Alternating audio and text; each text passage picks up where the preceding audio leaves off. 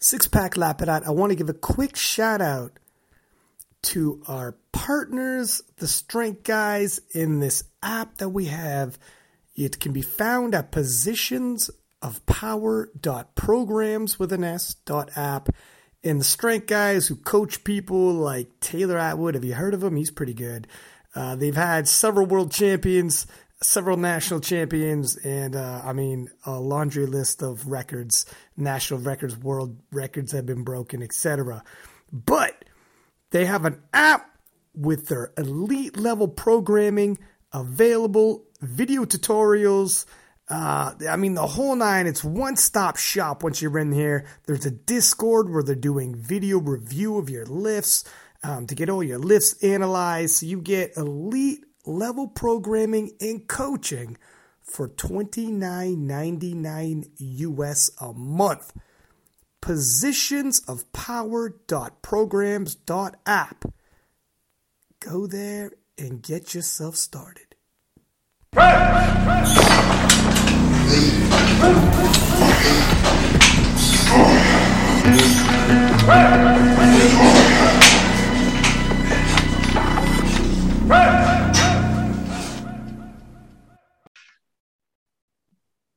Um, so we were just talking about podcasts. We are just talking about um, how you just won the world championships, and um, I was asking if you were asked to go on podcasts, and I was just saying how podcasts nowadays are like when I first started in 2016, it was like me and Mark Bell, right?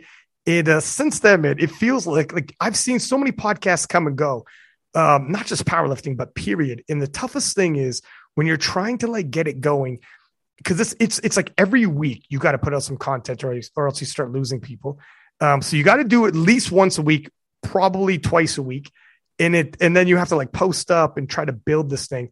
And if you start doing this for some months and you can see the downloads and views and whatnot, and if that those numbers never really grow past the initial bloop, it becomes like fuck i don't know why i'm doing this so right. after a while after a while like ah so some people like ah you know what like it just kind of peters off. Or sometimes it's i don't it, it's difficult. I don't know what builds a podcast like what makes it happen. I don't know. I feel like yeah you have to have constant con- content. It's a ton of work to create said content and it has yeah. to be relevant to what people want to hear and you don't necessarily know what that is because there isn't a rule book like how to make podcasts. This is what people care about. So i yeah. can imagine it's so difficult. And, and even like um you know, even even if you're you're to say, okay, I'm going to do powerlifting, cool, but like, how is it going to be structured? Is it like question answer? Do you have segments? Do you have like, um, you know, it, it's different ways of doing it where it becomes like it's, it's it gets difficult, man. Where uh, I just noticed my freaking hand. There it is. I have one of those. I had a filter that blacks out your background. It'll look like my hand was like in a in a fucking one of those mafia informant uh, blurs the face. But um, um, yeah, how you structure podcasts, what people are into and whatnot, and trying to like, you got to constantly try to get people onto your podcast. Like, you got to mm-hmm. constantly try to get like the biggest stars and people on there. And um, sometimes like that can be difficult. It's some people will get asked a lot, and if they don't necessarily know you, they don't know where you're coming from. You're not sure. You're like, I don't know, man. You, what, I don't know what you're looking exactly. for. Exactly. Especially yeah. with so many podcasts, like the one I was mentioning. It's like, what is your intent behind this? Yeah. Yeah, because it might not be. Yeah, you don't. You don't freaking know. You have no idea. Um, yeah, exactly. That's why, at least with uh, you know, I'm fortunate enough, like with King of Lifts, like the following's big, um, and people know King of Lifts. But then, um, so when I put out a podcast, I can advertise it on on the biggest platform there is out there. Right. So then it becomes, oh, hey, there we go. It makes it a lot easier to get people to listen. But um, yeah, I mean, so you were just talking about coming off of the World Championships and you're kind of reclimatizing yourself and just kind of getting back into it with with the weights and whatnot because you got time. Like Canadian nationals aren't until worlds. Um, but let's back it up a stitch to leading into the world championships because uh, we there, it's weird because this world championships was like none other. Coming out of COVID, people certain people like Canada hadn't had a nationals in two years or year and a half or whatever. Um, Sweden yeah. didn't have one for two years. There were some people that were surprises because their totals were over two years old on the nomination. So it's like, didn't expect this person to step up like they did. Um, sure. people had had a big competition in a while. And then, oh, by the way, add on the USAPL drama where USAPL was suspended. They obviously had some stars show up, 84 uh, plus. We did not. So then it becomes like there's so much going into this, you know, and I want to get your feedback leading into this. Like, like it's an emotional roller coaster ride, and there's a lot of moving pieces, you know. So, what were your thoughts leading into us? If if initially did it feel different when you're training for it, even before you found out USAPL being suspended? Um, it didn't necessarily feel any different training for it because I know at the end of the day, all I can do is show up and do what I can do. Um, I didn't really let the USAPL thing impact my training or my motivation anyway at all. I think honestly, what drove my training the most was just having a meet to look forward to. It could have been any meet, it could have been a local meet, but I was like, finally, I get to step back on the platform. So that obviously kicks your training up a couple notches. Um, I wouldn't say that I trained any differently than I would have. Um, worked on pushing a couple of my lifts, trying to squeeze out a few more kilos, which some were there, some weren't. Uh, but normal, just a normal training cycle. Every meet's the same in my eyes, right? It, it that must help for pressure. Um, I remember when we were doing the um, intro, like the podcast to this, and doing predictions, and we were noticing you had your body weight has come down like to the tune of like around 10 kilos which is a substantial cut and usually people's strength might drop and, but yeah. we hadn't seen nobody had competed this is where like this year was tough to tell where people are at so we were For like sure. Brittany's smashing some weights in the gym it's hard to tell gym lifts right but we're like yeah. she's got variation lifts you do a lot of variation so i'm like she looks strong a considerable body weight drop though so, what will happen in terms of the strength and whatnot, we weren't sure. Was this something that you decided you were going to do yourself? You're like, I'm cutting down. And then did you notice, like, initially a strength drop, or how was that? Uh, yeah, so it was a conscious decision that I made for overall health because when I started powerlifting, I weighed about what I do now. Um, but then I like grew into my weight class when I realized I would never be an 84. But then I just realized that wasn't where my body felt comfortable. That's not where I wanted to be. So I realized I had to do a cut. So I did a cut. I cut from like 287 pounds down to like 225, 230. Holy shit, good now. for you. Yeah, hey, like li- actually monumental. that is, listen, I don't want to go past that too quickly. 60 pounds, that is fucking mo- huge. Oh wow! Yeah. So obviously my total took a hit. My best total, I weighed 287 pounds. It was in 2018, and my total was 610. So I've just been like trying to claw my way back up to that total, which I was hoping to PR at Worlds, but I will for sure at Nationals. I totaled 607.5. So if I would have hit my third bench, coulda, shoulda, woulda, I would have finally PR'd that total, which has been a goal. And I don't know, obviously it takes a huge hit and it's it was pretty demoralizing at first watching that strength deteriorate because I was getting close to 600 pound squat. Uh, never quite made it, but we'll just build from here, right? I mean, to think of the the weight you're shifting at that body weight, like you said, like when you decided to make the cut, first off, was it just like a uh, like did you add cardio? Were you like slashing calories? I've done like I've done the same deal where went into powerlifting around the body weight I'm at now, gained right. weight, strength went up, and then I'm like, you know what? I'm not, I don't, I don't think I want to chill here too long. So I cut back down. Same thing. I, I was like, the strength went down initially. And you're yeah. like, holy smokes, this is like, like you said, demoralizing. I'm like, I look better, feel better like that, but in ter- like we're in a strength sport, so I'm like, okay, lifestyle's better, but like, does this, what does this mean? Does this mean I'm not who I who I was before? Like, it, it's weird, and um, the strength does come back, but like, how did you how did you get down losing 60 pounds uh, it was just macro manipulation. I worked with both a dietitian and a nutritionist over a couple year period. Uh, slow and steady tried to maintain as much strength as i could kept protein high. Carbs are obviously still relatively high with training like that. Uh, just kind of altered things as we went responded saw what my body responded to and just kind of went with that path. Um, still eating like a good solid 2000 plus calories a day just taking it easy finally made that goal and now is trying to just maintain and build up from here strength wise. did you do um reverse dieting at all? Have I did tried? at some points, yes. Yeah. Did you? Yeah. So yeah, because Layne Norton, he's been on the podcast a couple times and he's like Mr. Reverse Diet, really, ready. And um I, I did reverse dieting. And how did you find it? Um, I didn't believe in it at first. I was like, this doesn't make any sense, but my body actually responded really well to it. Was like the the cut, and then you were just like eating what felt like copious amounts of food, and you were like, okay, my body is like actually still responding to this. So, I, it was a nice in like a break kind of in the middle of just instead of like constant cut cut cut right and for those listening that don't know so you would cut um, a certain amount of like cal- you slash your calories, your body weight goes down. Then you start reversing the calories back a little bit slowly. Though you could do it like small increments where um and build your your calorie intake back up, but your body weight doesn't go up. And then because you're and you can get your metabolism to start moving, and then you cut again, and it's like a up down a little bit. It's um so you don't end up like going like if you have to drop sixty pounds, you can't drop like too many calories. Otherwise, you just hit the floor. Right. Like you could crash your system if you're not yeah. eating enough. It's tough. It takes the harder, it takes time. Like, how much time did it take you to do it? Um, I think it was about a year and a half, which I mean, if you went balls to the walls, you could probably drop that weight in, you know, less than a year easy. But is it a sustainable thing? Probably not. And muscle mass maintenance was my main goal throughout the yeah. process. And that's what nobody wants to hear, huh? is like, yeah, no. how long is this going to take me? You could probably do it like like crazy three months, or if you want to do for real, like you don't want some yo-yo shit, it'll take yeah. you like the next year and a half, two years, and nobody wants to hear that. Two years, like nobody exactly. wants to hear that shit. Like the time is going to pass anyway, though, so why not do something that's actually more beneficial for your body in the time? Right. And then um so you take the you take the weight off, you're down, you feel good, and um and now you start. Do I doing, feel good? Well, do you feel? I don't know. Yeah, yeah. Well, how did like, you well, find? My numbers are garbage. yeah.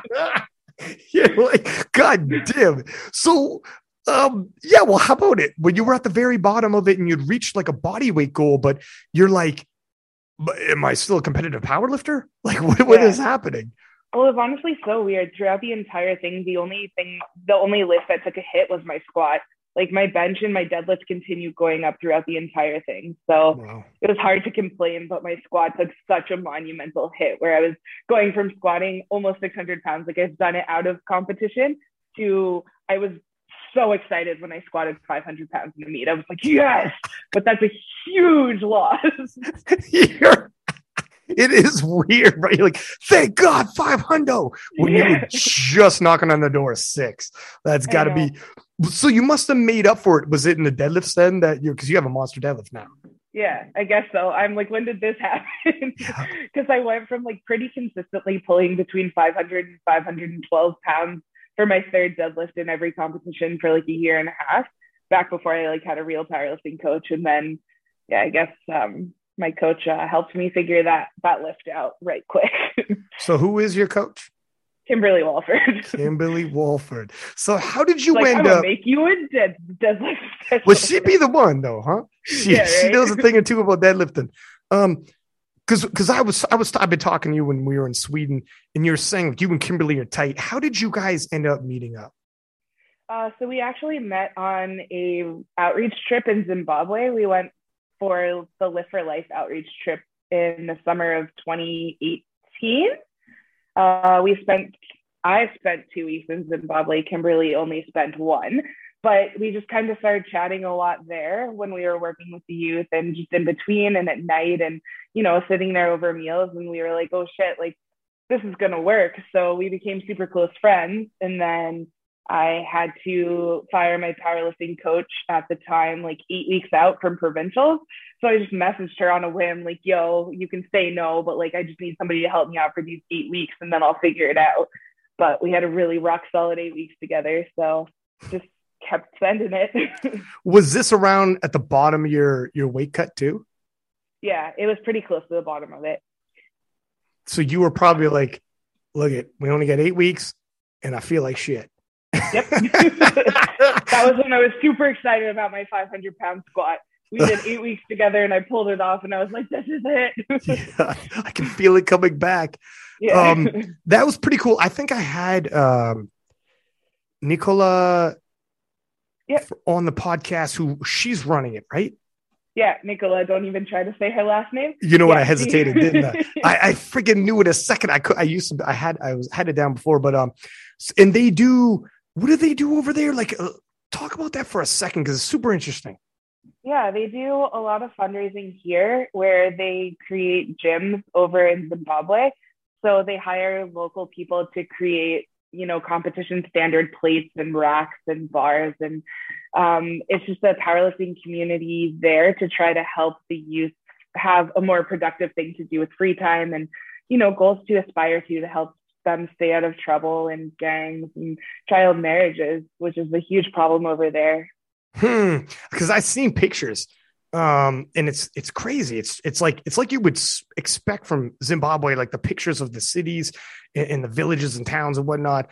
And then there it is. You see like these powerlifting stars that we know from the IPF over there with a barbell showing these kids fr- from Zimbabwe like how to squat, how to bench press, and they're like taking it in. It's like it's almost surreal, man. It's like uh, I don't know. It's like straight up a commercial, and you're like, how did it's actually incredible though. Just like the resources that they find to use in their training and their dedication. Because like here we're so spoiled. You can walk to your local gym and have a really decent setup, whereas they, if they can get to a local gym, they have you know, subpar weights and they make the best of it and they train. And we've had them compete at the Arnold before, some of the oh. lifters from over there. So like, I don't know, just giving giving people an opportunity to feel the family that our sport has created, I think is really important. It's pretty cool too. Um, you know, when you show up to a place like that and they're like, oh, this is a powerlifting champion, and you get to like impact them for real with like something like powerlifting. It is literally empowering you know, when you mm. sh- show somebody, and there were like little girls out there too from Zimbabwe yeah. whom never would have thought something like this, like, let me get stronger. And now you have like a generation of young girls lifting weights, like kids, man, who are going to grow up to be like these strong women. Um, and that's like, you know, that wouldn't have been brought there before. Like, it's cool sure. to be able to impact like that. Yeah, it was definitely one of the best experiences I've had in my life. I signed up when I was not in the best mental state. And I was like, whatever, like if they email, they email. And then I got the email saying I had been selected, and I was like, ah, oh, whatever. And then the six months passed, and as I got there, I was like, what the hell did I sign up for? so I like got on this plane to fly around the world. I was like, well, I guess it's too late now. Let's go. And I'm so glad I did it. It would be like, yeah, you would know what you signed up for. You would be like, how do, what are we doing? We're, yeah. we're, we're, you know, you would, you'd be like, look at that we're doing good. That's all that matters. But when you get there, you're like, what are we what are we doing here again? And yeah. just like you're teaching people how to power lift. You know, you're like spreading the gospel. Yeah, definitely bizarre. And I mean, there are already like the language barriers for a lot of the younger kids that don't speak any English, but you're just trying to show them. Uh, they're all so eager to learn, and everybody is just like so in love with the fact that you're there and they were so excited to welcome us into their communities. It was an incredible experience. What it, what was their impression when they see you shifting a little bit of weight? Um, I didn't lift much there. I just showed oh, them. But, you're modest. Um, uh, you should have one day where you're like, fucking watch this. You well, like load them up, kids. Like, a bunch of the the guys they kept coming up to me and asking if they could touch my calves because I have pretty monumental calves, but they didn't believe that they were real. They what? were like, I've never seen calves like this. So that was my big flex. that was your biggest flex. Is you were shorts. Oh god, every fucking day was shorts. Yeah. oh, damn. That's a problem I got with small calves too, man. I feel them. But uh, yeah. I uh, did did anybody hit some big lifts over there or no? Um, from us, not not particularly. It wasn't our goal there. We lifted with them in the meet that that we hosted for them. Oh. Um, they wanted me to hit a squat, but I didn't end up doing it. Some other girl did because I was refereeing. Um, but yeah, for every like three lifters, they had one of our team members would do a lift, squat, bench, deadlift, and we just kind of cycled through who would take turns because it was bringing everybody together as a community. So we don't want to just like put them on the stage and be like, go do this. So we did it with them. Yeah, yeah, yeah. And um, that's actually kind of cool too. How you guys had like a team, like a like an all star team where it's like, all right, you're our you're a deadlifter, you're a bench presser, and just yeah. shuffle them out there and smash some weights and put on a show. Um, so you met Kimberly Walford, and she's obviously a good person to have going into these world championships as well. In terms mm-hmm. of somebody Like how how key is it to have somebody like Kimberly Walford, who's I believe a seven-time IPF World Champion, a seven-time USAPL champion, in one of those years. Um, you know, we had told the story. We've had her on the podcast a few times, but she talked about how she had missed one of the, like a year where she was heavily favored to win. Um, with all due respect to the lady who won, Ivana Horna, but like you know, it's yeah. Kimberly Walford. Um, but uh, like you know, she she's got seven. She's got seven world titles, so she knows a thing or two about um, you know winning world titles and competing at world championships. How key is it to have someone like that in your corner? I think it's super important because going into my first worlds in 2019, I didn't have a real powerlifting coach. He was just some guy at the gym that was coaching me and pretended he knew what he was doing. Uh, I felt super, super unprepared and obviously was. Um, almost bombed out my first world, almost being the keyword. um, so this year, I felt significantly more prepared and especially having somebody that I'm super close with. She's she knows what goes on in my head and she's able to talk me out of my head and calm me back down and you know make it just like the little reminders like this is no quote unquote no different than training in your basement. Like okay, so I think just having that sense of calmness and confidence and reassurance around me was really beneficial. It is true like in a way like gravity is gravity. Like it, yeah. like the gravity here is the gravity there. The weight is the weight um, it's those yep. other intangibles that creep in, like travel and the whole nine. Travel's yeah. big, pressure can be big. You know, yeah. um, hearing your name on like, did you pay attention to the preview podcast? There's because there's more than just King Lifts. There's a lot of them. Like especially when the IPF world. It, we we we talked about earlier about how many powerlifting podcasts there is, and I'm sure every single one of them, damn near, are going to be previewing the IPF worlds. So did you like avoid certain things or did you avoid certain hype and pick predictions or? Um no i found it kind of impossible. Like people were just tagging me left and right in their predictions and your little fantasy league didn't help that at all. But um That's no true. i listened to the king of the lift one. Um you're welcome that really That's right. Uh, but I, I didn't really let it get in my head. Like anybody that was like, oh, like Britney isn't my favorite, I was just like, well, time to prove them wrong. Yeah. Um, which is funny because I'm not a cocky person by any means at all. Um, quite the opposite, but I just didn't really let it get in my head and knew I had done everything I could to prepare. And I trained hard throughout COVID. Like I was lucky enough that I trained from my basement, so I was able to keep training. So it's like all I can do is show up and hit numbers, and whatever's there on the day is there. And who knows what my competition's been doing, right? Right. And did you feel like this training camp? Was there any issues in terms like injuries or anything like that pop up? Knock on wood, I have never been injured, so nothing, nothing major. Like definitely had a a couple weeks where I was like, ah, feeling the fatigue. We'll scale back, scale back, but that's pretty typical for me. Yeah, when I so that's the thing though. Like if it's like worlds, if I feel some t- fatigue and start scaling back, that fucks with me. Like yeah. that, that like oh man, like like I don't know, I don't know what it is. You, it, it's not realistic, obviously. To every week, it's a little heavier right up to worlds, and it's the heavy is. Right. That's not how in it goes. Perfect in world. That's perfect, but it doesn't happen like that. But sometimes when you start scaling back, you start thinking like, oh my God, did I push too hard? Did I leave my best in the gym? Have I peaked in the gym? Oh no, like you start getting worried about things. Right. Yeah, I definitely find it easy to get in your head. Sorry, one second. My dog's about to be an asshole. no worries. Pancake, no come worries. Here. Come here, Bubba. You go. What kind of dog you got? Uh, he's a bull mastiff mix. Holy shit! Is he a yeah, big boy? he's convinced it's dinner time. Yeah, he's 110 pounds, so he just came over to the table to yell at me. yeah, you can see he he came over with some attitude. Yeah, oh yeah, he's so sassy, and he takes dinner time very seriously. Well, I bet you 110 pound bull mastiff. That's right. You you're like, excuse me. It's weird how they are all. They have an internal clock where they can wake you up. They know exactly when when dinner comes around at. Oh, 100%. And usually about 30 minutes before he starts giving the attitude and heavy sighs, like, did you forget? I love it when they give heavy sighs. They calm, calm right down. Okay, you we're on pace. Everything's fine. That's the biggest thing they got to worry about. Um, did you leading into worlds too? Did you notice? So here's the big thing. What we thought on the surface was going to be uh, the French lady Emily. Let me take a look at this. I'm going to get her last name right. Is it uh, Emily Mergier? Do you know how to pronounce the last name? Was that it? No, your guess is as good as mine. that sounds like it's right to me. Um, but Mergier, I believe, and um, she it was super tight in terms of your projected totals, but it yeah. it was, but she was slightly ahead. Um, yeah. what were your, and then obviously the Swedish lady Emily Leach from Sweden, her total was old, like old from 2019, and mm. I know on King of Lifts, our podcast, somewhat overlooked past or not realizing because her total was quite a bit behind. But then a lot can happen in two years. I don't got to tell you.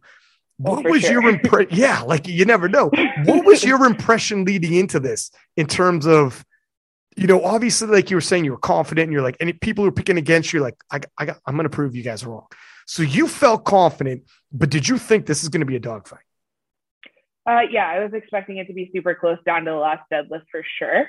Um, but I just had to, you know, trust myself, trust the process, and trust my coaches because I knew they would do the best they could for me and pull every single kilo I had out of me that day. And whoever had the best total wins. And I prefer it like that. I would rather be neck and neck and neck. I'd prefer a three way tie just because it means everybody had, you know, whatever day they had. And it was close and it came down to who took it all.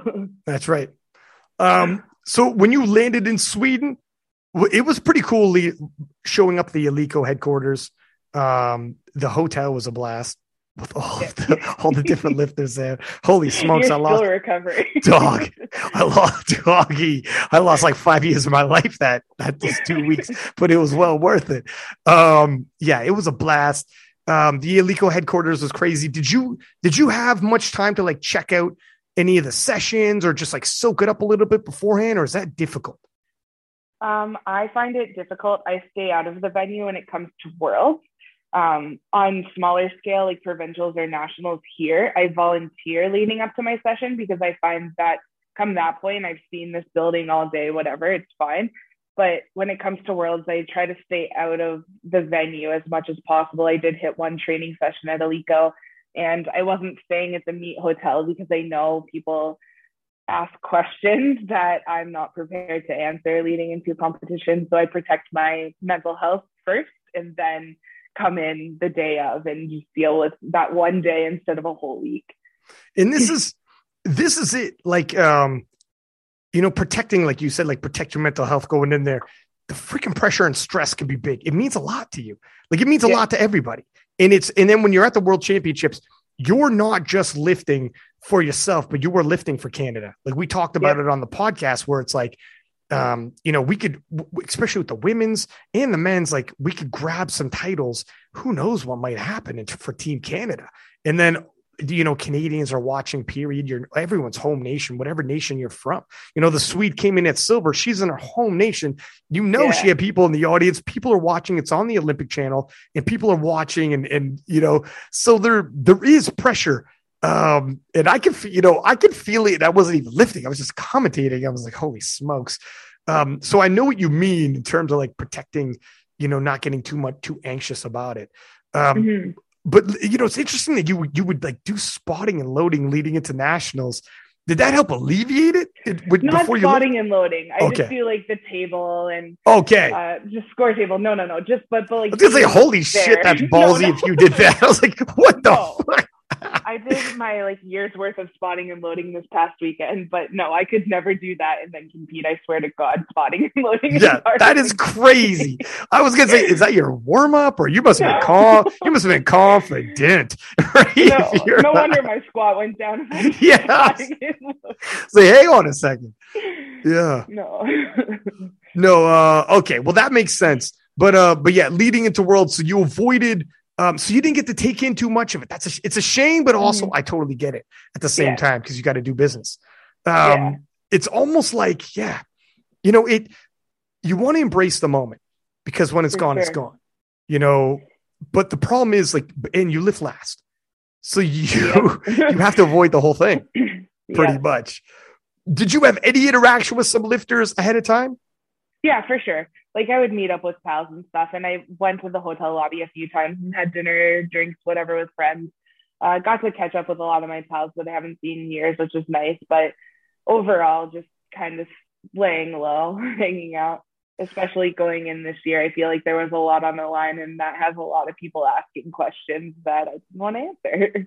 What was what was the questions that you that you did? Like, are you comfortable saying what the questions were now? Because it was so tight of a race, did you feel more pressure? Like, fuck, I'm like a favorite to win this thing. Um, I tried not to let that get in my head at all, but just just people asking any questions. How's training going? Has been going? Like, oh, what are you hoping to hit? What are you expecting to hit? Well who knows? We'll see what happens when I wake up and start warming up. You never know yeah. until the day of how your body's going to cooperate or not. Um, yeah. Just any kind of like digging questions.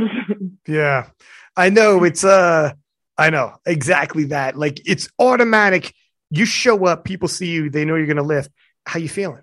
And you tell, you could tell like 20 people, 20 mm-hmm. different people how you feeling, and it starts like it's nothing. Like at least they're asking but it starts to be like when people ask you to ask how you're feeling and you got to tell them like 20 times, you start like mentally checking how you're feeling. You're thinking about too much. you you prefer to be, I'm trying not to think about how I feel. You know what I mean? Like to be honest, I'm feeling a little nervous. To be honest, like to be, me, is there something wrong? What are they seeing yeah. I'm not seeing?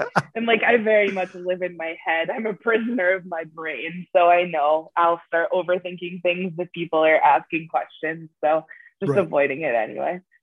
Um, day of, how do you feel when it's time to grab grab your duffel bag, full of your equipment, head on, on down to the venue, and and it's it's battle time, and you know it's a battle. This is not like walking in there in the the it's in the back pocket, so you get to show up and show out.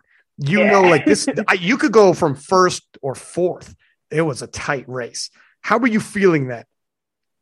Uh, not too shabby the morning of, surprisingly. I think I was nervous, just like general nerves, but um, nothing really hit. I don't think until I started warming up. Um, leading into, I was just trying to stay calm, think, focus forward. Um, you know, just kind of, I don't know, visualize your list and, you know, know that you did all you could do. It's all, it's all you can do is prepare ahead of time, day of. It's just the work you put in leading up to it. How how were how did the warm ups go? Um, swimmingly terrible. I, I failed my third squat warm up, which had my coaches freaking out. Um, Kimberly was with me, so she kind of calmed them down. But as soon as I broke at the knee to take 180, I had a panic attack.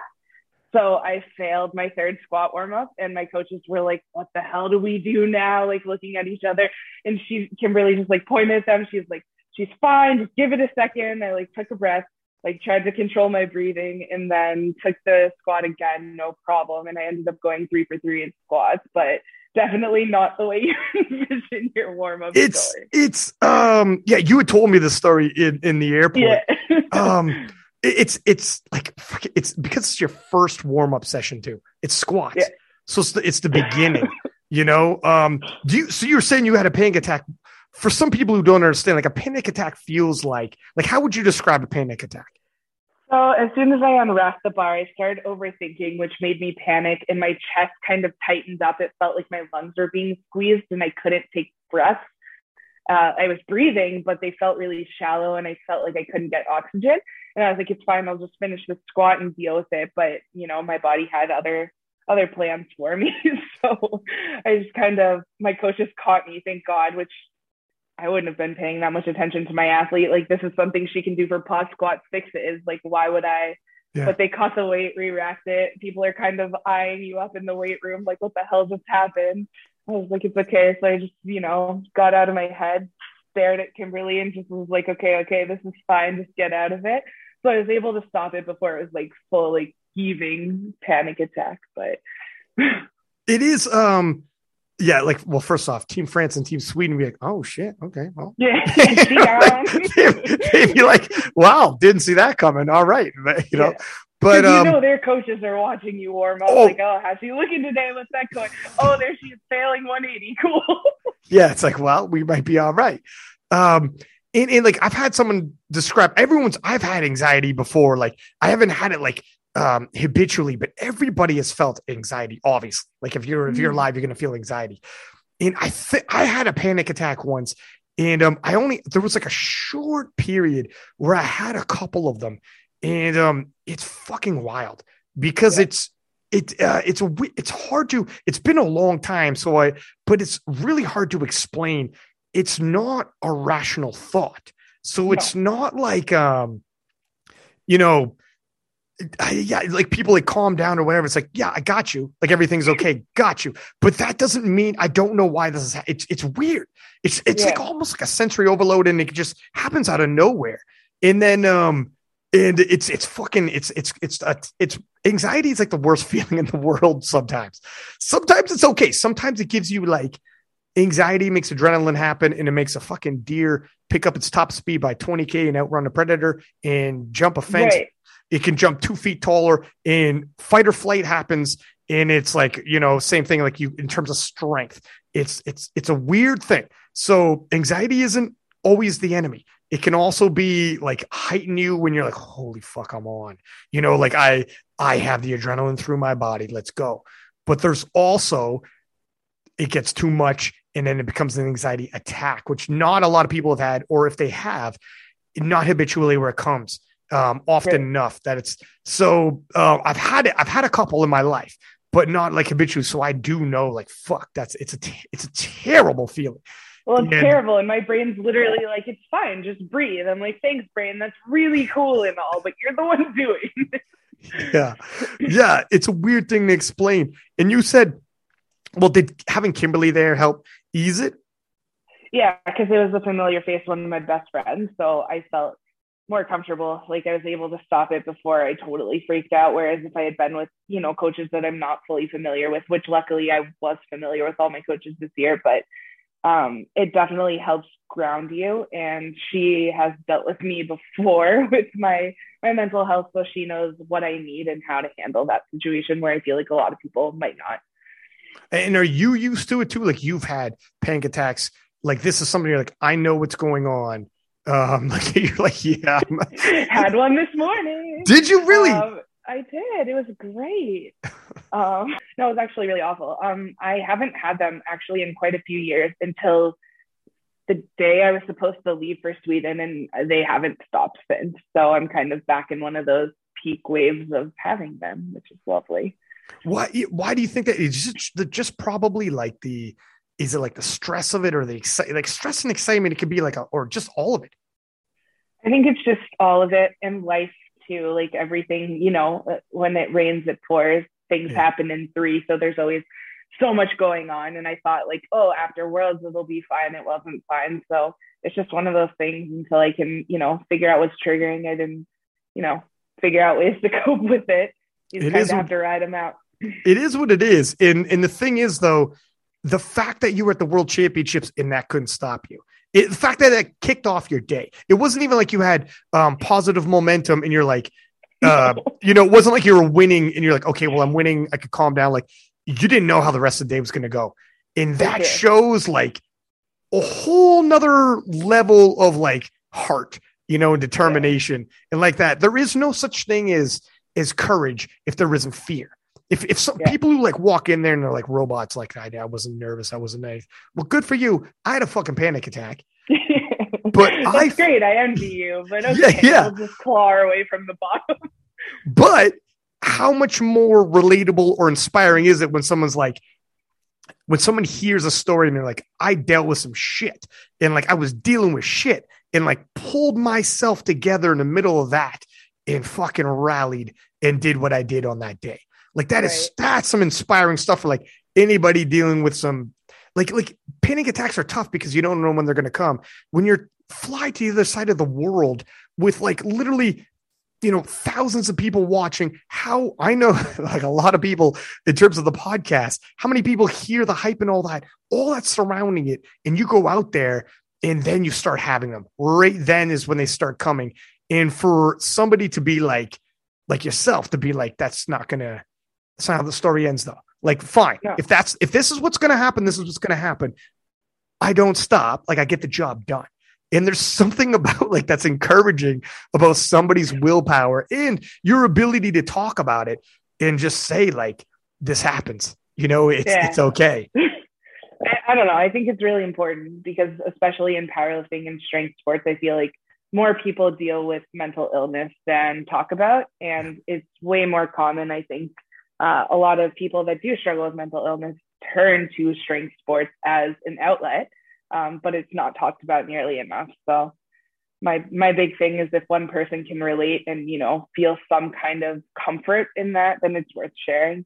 And it is a reality for so many people. So why why do we need to hide that? I guess. A hundred percent. And if you're you know, when you're brave enough to talk about it, it fucking it's huge.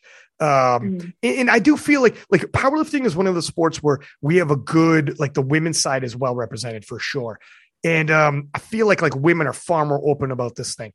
And that mm-hmm. helps as well. Like not like men do as well talk about it more and more, anyways. Like the current heavyweight champion of the world, Tyson Fury, is super open about it. Um, and and uh, but in but when it comes to game time in the ring, he's an absolute savage. He's got right. utmost heart. It doesn't make him weak. Like like opposite. Like you don't want you don't want to be in front of him. You know what I mean? Like yeah. he's so um so he breaks that stigma. And it's the same thing with an individual like yourself where it's like that doesn't make you weak. I will I will hit on the platform and I, in our sport you can't pass the ball if you're having a bad day. It's the ball's always in your hands. You're always Michael Jordan in the fourth quarter. The ball's passed to you it's only in your hands. You know what I mean? Where you're like, so for you to go in there and literally perform feats of strength to at, at, a, at a world championship level, it's like it it says a lot, man. It, it means a lot to a lot of people. I mean, it's just like, what do you do at that point? Let it win or fight back? And you know, you've put in two years of COVID training to get this far. What are you going to do? Be like, well, I failed the 180 and freaked out. So I guess we're done. I don't think so. yeah. You're like, we got that out the way, is the way I look at it. if, we, if we look at this, um, I'm going to pull up the results here because I want to kind of talk about this because it was it was a freaking battle to say the least. Um, so you go three for three and so does, so does Emily Mergier of France. And the Swede had missed her second attempt, but then ended up hitting the same weight for her for her third. Were things going as planned? And are you guys at that point looking at Team France because you know going in there at least her total was was slightly more, but are you guys thinking, okay, this is the fight, and and which way are you are you paying attention even actually? Uh, no, I actually, this is news to me, what you're telling me. Oh, really? Okay. Well, let's live this together. Yeah. uh, yeah, it was, it was, so you went three for three. Um, the Swede missed her second and Emily Mergier went three for three as well. And, um, actually the other Swede, Anna Lena hit a 245 kilo squat and took the gold yes, medal. Yeah. she got a monster right there. Now you did it. You did a 230, a 507 pound squat. And were you were you happy with it? Were you like, we're on point, we're good, or what no. were you thinking? No, no, we were behind at that point of where you know, like my picture perfect day would have taken me. Um, I think like according to my training, where I should have been was around 530. Uh, but again, overcoming what I did and going three for three on squat and just kind of building that total was all I needed to do because my squat still hasn't recovered. So obviously I'm not medaling for squat. It's just adding kilos. And my third was a grinder. Like my coaches absolutely squeezed every kilo out of me for squat. yeah, that's where it becomes like at least they're they're watching and not just going off of blind ambition. We're like, trust me, I got this. And once yeah. you start once you start missing, like the I think it's 67% of people who miss their third squat miss their third dead because you're already grinding. So it's so key to not. It's not doesn't mean for anyone who misses the third squat, it doesn't mean oh fuck, well I missed my third dead. It's like right. no, it's not over yet, but it's just it doesn't help. That's for sure. But yeah, but I think it did help Emily, whatever um, Amelia. I cannot say her name. I'm sorry. Uh, but going three for three in squat this year because last time we went head to head for silver medal in Sweden in 2019, she only got one squat in and I only got one squat in. So I think that definitely helped build her up today or this year, whatever. You guys are in the warm up room looking at each other like, okay, well, things are, we both, we both adjusted very well. Her very coaches well. conveniently were standing directly behind my platform. warm up. Were they really? yeah. Uh, that that happens a lot. Like when man, I, look at I've been to quite a few world championships at this point. All and um, you hear like, yeah, they they will eyeball, they will pay close attention, and if they think the pressure's on, they'll put a little more pressure on by by mm-hmm. hovering. Um, and I've had I've even heard stories of some very close competitors, the coaching staff being like, "Do you mind if we hop in and use the same platform?" And then it becomes, then it becomes like you could say no, but are you showing weakness? Right. Like you're afraid then, huh? Right. They'll look at you like like that's what I yeah that's what I thought. Right. And they walk away like are you just fucking with me by asking, or do you be like, or do you be like, now come on come on the platform and try to be confident? But if you but you, but you know it's that's the whole day that they're there. Like I don't exactly. know, it's a weird situation. It gets weird back there. Look at it, it's international, and for some of these people, these coaches, they're literally paid for by their governments to be there. Yeah yeah, that blew my mind. I was chatting with the Swedish lifters and they were like, yeah, everything was paid for for this trip. I'm like, well, that must be nice. Yeah. I'm funding my trip around the world. It's, so cool. um, yeah, I mean, it's, uh, so like for a lot of these coaches, they do to take it like uber seriously and mm-hmm. they will be checking you out and like, you know, trying to mean mug you in the, in the back sometimes or whatever. Yeah it is what it is. But um, it was nice though. My flight was so tiny that we each had our own warm up platform and then one to spare because it was such a small group of us. Can you imagine that's the case and someone still has to be on your platform? you big, There's the one over there, buddy. Yeah, it's like get the fuck out of here. What are you doing? Yeah, exactly. No, I guess Team Canada used the same platform every session. They did. So they were like, "This is ours." They did. Dude, Team Canada claimed that platform and threw yeah, a flag on sure it. Did. Not literally, but I swear to God, every time I went back there, because I'm always like floating around, and um, they were always on the exact same platform. I knew exactly yeah. where to find them. I don't. They must have. I don't know how they pulled that off, unless they get there mad early and just hold their ground. Oh yeah, Jeff got there mad early to get in a bench workout every morning. Oh God, what a bro! Probably As if coaching isn't enough, right? yeah, exactly. Bless him. That's Jeff Butt. He's amazing. Um, but um, okay, so heading into bench press, you felt good. Ended up going two for three, hit a 127 and a half, missed a 130. But um, our friend from France, Emily Margier, also missed her third. And uh, the Swede who was of the three, was the only one who missed her squat, went three for three.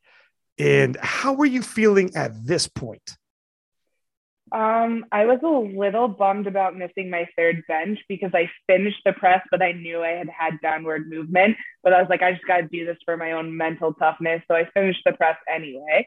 Uh, I knew it was red lighted like right off the bat, but I felt really good, honestly. Like it was still a bench PR, and bench has been my hardest lift to build up and I'm definitely, you know, behind the girls in my weight class for bench. So I was pretty stoked about bench overall. were you paying attention to the other girls in terms of what they were doing at that point? Not at all. I pay zero attention. Like I fully, fully trust my coaches and I just don't even look at it because again, like I live in my head and I know I'll overthink things. and I knew like I had had this conversation with Kimberly that more than likely going into deadlift, I'm going to be behind by a, a pretty decent amount. And that's just the way it is. So, you know, she's a deadlift specialist. So she's like, just trust me on this. Just trust me. You just have to build your total, hit your numbers. That's it. And I was like, all right, here we go. And when it came time to choosing numbers, um, what was the deliberation like? Like, obviously, you had the opportunity to have your personal coach there in Kimberly. Yeah. Then you had the Canadian coaching staff. Then you had yourself saying, so you guys all just kind of like huddle like a football team and kind of be like work it out, or, or how did it work? Uh, I had no say in it. I stepped out. They they talked behind my back as they should, and gotcha. just you know decided what they thought was there that day. Um, and they made a really good call. Like again, it should have been a manageable 130. It wasn't. Whatever it happened, but it was a really good coaching call on all of their behalf. Yeah, I mean, you got 127, so 130 wasn't a crazy yeah. wasn't a crazy. No, definitely not. It was a good jump, and it was all I had if I would have locked it out. So for sure. Yeah, and it is um when you're saying like, okay, I don't think I'm going to get this, but I'm going to lock it out. Very rare do you get one by the judges, but sometimes you see some weird shit where someone's yeah. like, oh wow, they didn't see the butt come up, or oh yeah. wow, like I've seen it, where you're like, oh shit, because something else was kind of moving and it drew their attention over there. And yeah, then you, and, and, and, then your butt came up, and then whatever. And you're like, oh man, they almost never happens, especially IPF worlds. These are so like like uh, experienced in terms of what they've done, and how many sessions they've done. But every yeah. now and then you'll see one slip by, and you're like, "Oh shit!" And um, so yeah, man, lock it out. See what happens. Yep. And, exactly. And if, and if nothing else, you like you you didn't fail it on strength as a technicality. For sure. So going into deads, you felt strong. How were you feeling warming up for deads? Uh, I was ready. I was ready to bring it for deads because I knew that's all I had, and it was my best hope. Um, deadlifts were, I don't know, when I'm training deadlifts, like leading up to a meet, they never go well. Like I can't rep deadlifts to save my life at all. Like if you saw my highest reps, you would be like, well, she's never going to lift that.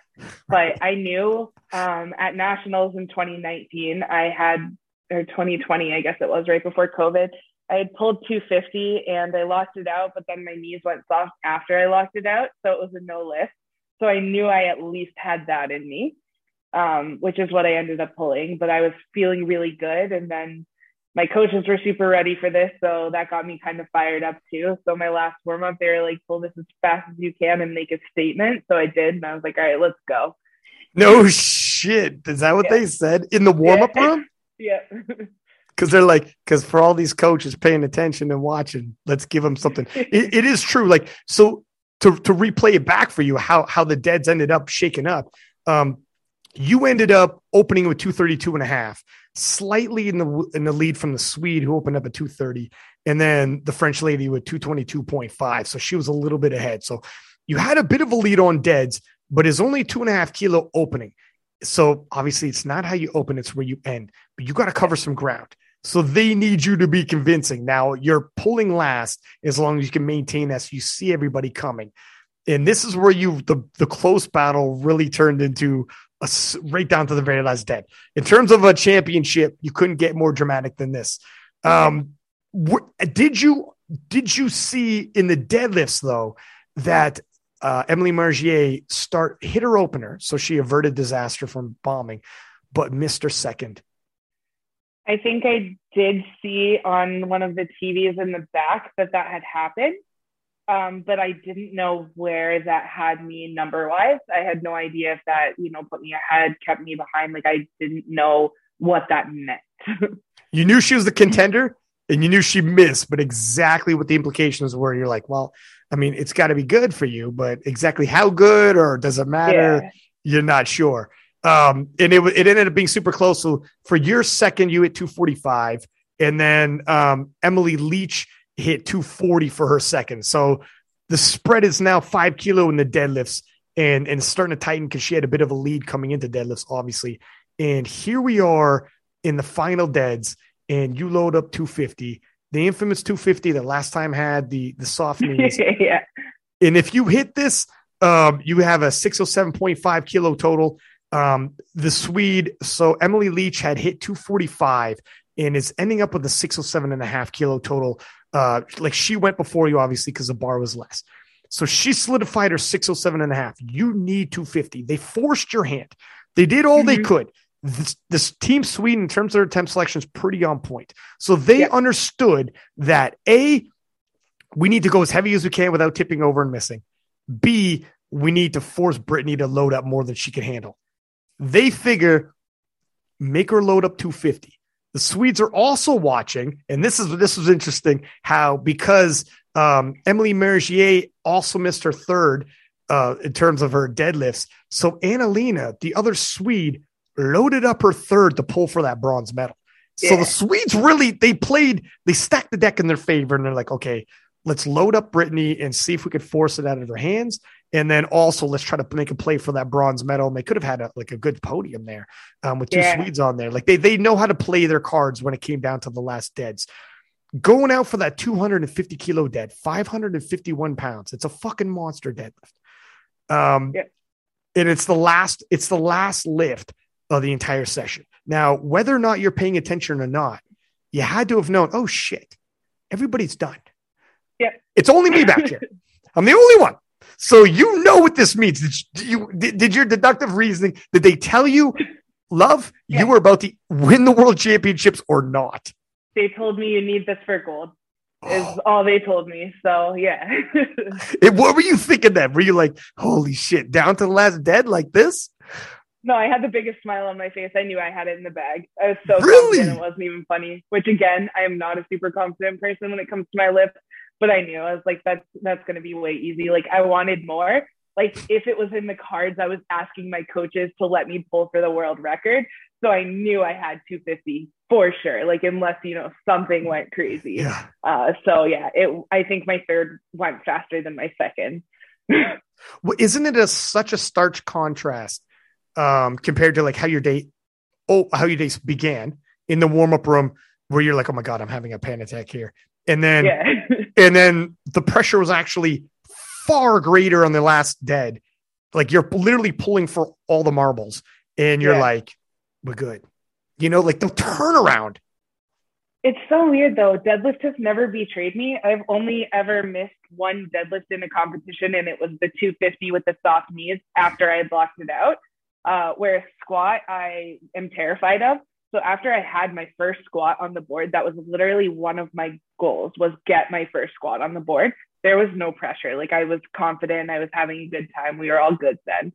So yeah, even though the stakes were significantly higher for Yeah. deadlift, I had a lot more confidence. And- what is the deadlift world record?